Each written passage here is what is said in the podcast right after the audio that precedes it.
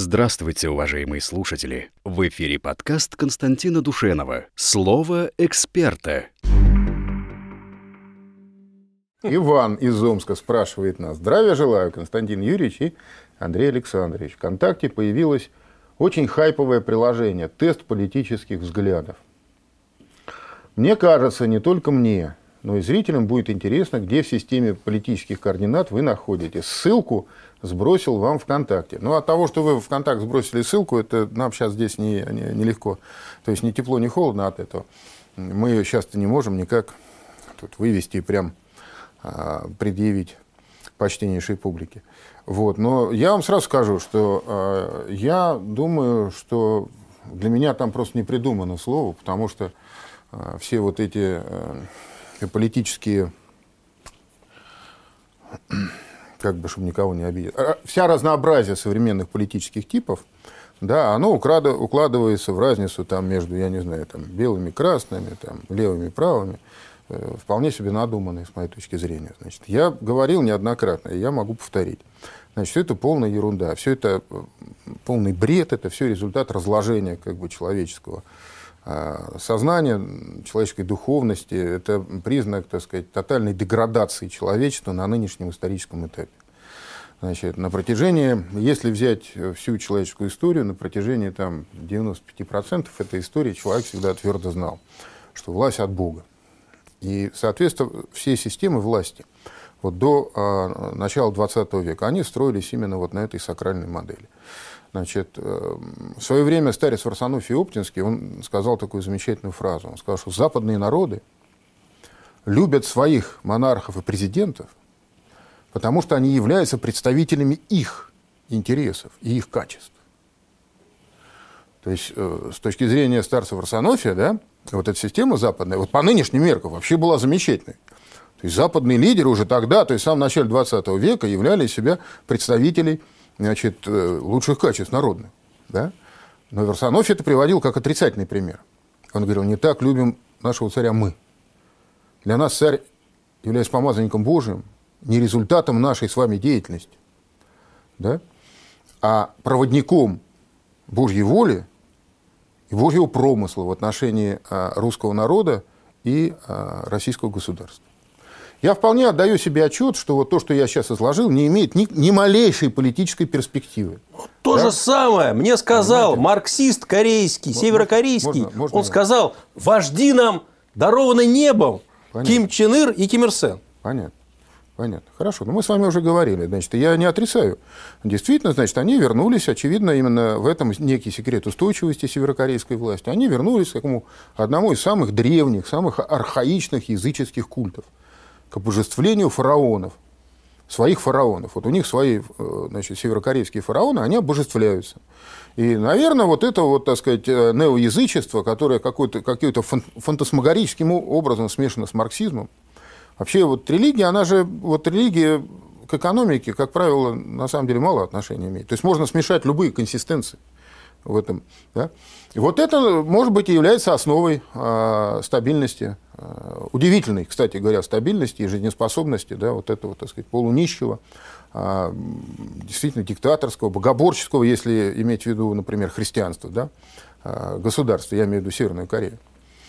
Вот. А, так вот, э, у нас сейчас, конечно, в современной действительности, я же не мечтатель там какой, что значит, там где-то в империях витаю. Нет, конечно, у нас сегодня нет никакой реальной возможности значит, э, это все реализовать. Но именно это является залогом того факта, что нас ждут бурные эпохи, нас ждут беды, скорби, искушения, испытания.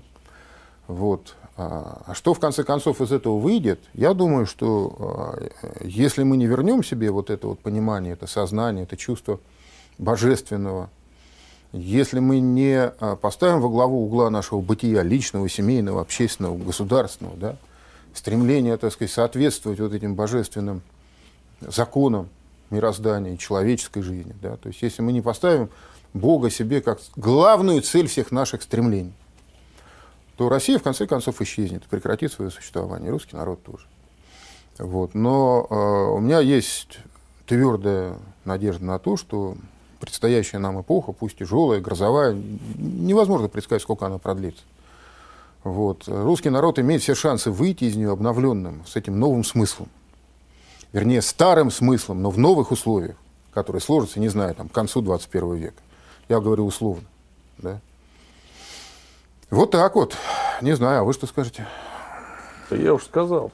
Нет, ну вы-то э, в системе политических координат где находитесь? Не, просто это приложение прекрасное. Оно э, значит, с, сыску просто политическому является великим подарком. Потому что человек заходит и все про себя рассказывает в политическом смысле. Все. И уже э, лежит на столе у товарища майора папка. Вот этот человек, он пойдет на эти митинги, будет участвовать в тех или иных политических акциях и так далее. Замечательно. Вот давайте больше о себе рассказывайте. Социальным сетям. Есть тесты. Какие вам нравятся значит, блюда? Э, какие вы предпочитаете значит, книги? Э, какие девушки вам нравятся, в конце концов? Все, вот это сдавайте социальным сетям, и вы будете прозрачны. Вот не нужен никакой специальный раствор, который пил человек-невидимка, а, чтобы быть невидимым.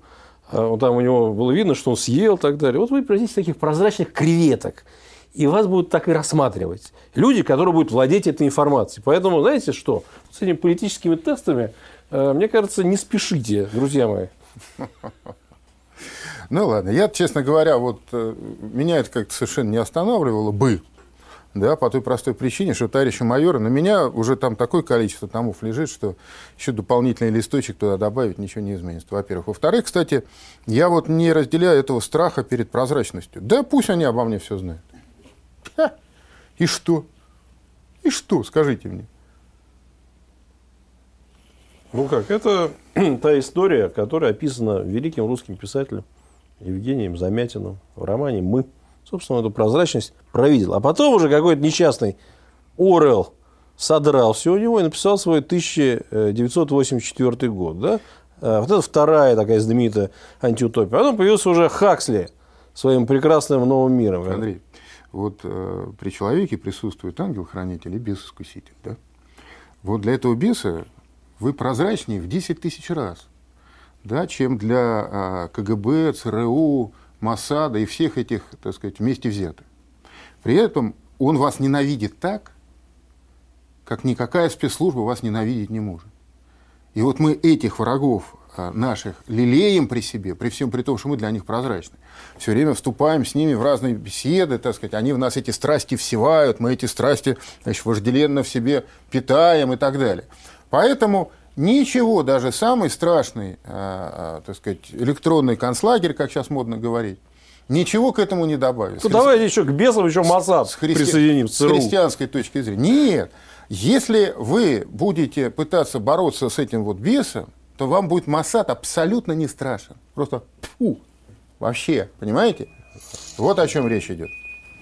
Ух ты, а я забыл, оказывается, телефон свой отключить, да? Ну ладно. Да, поэтому вот все разведки мира, так сказать, вот. Поэтому они, сообщают секретные информации. Я забыл телефон отключить, они нас слушают. Да, слушают, конечно. да, вот видите. Они говорят, свои, как ужа... привет. Как ужасно. За кулис. Как ужасно, да, ну ладно, я отключил.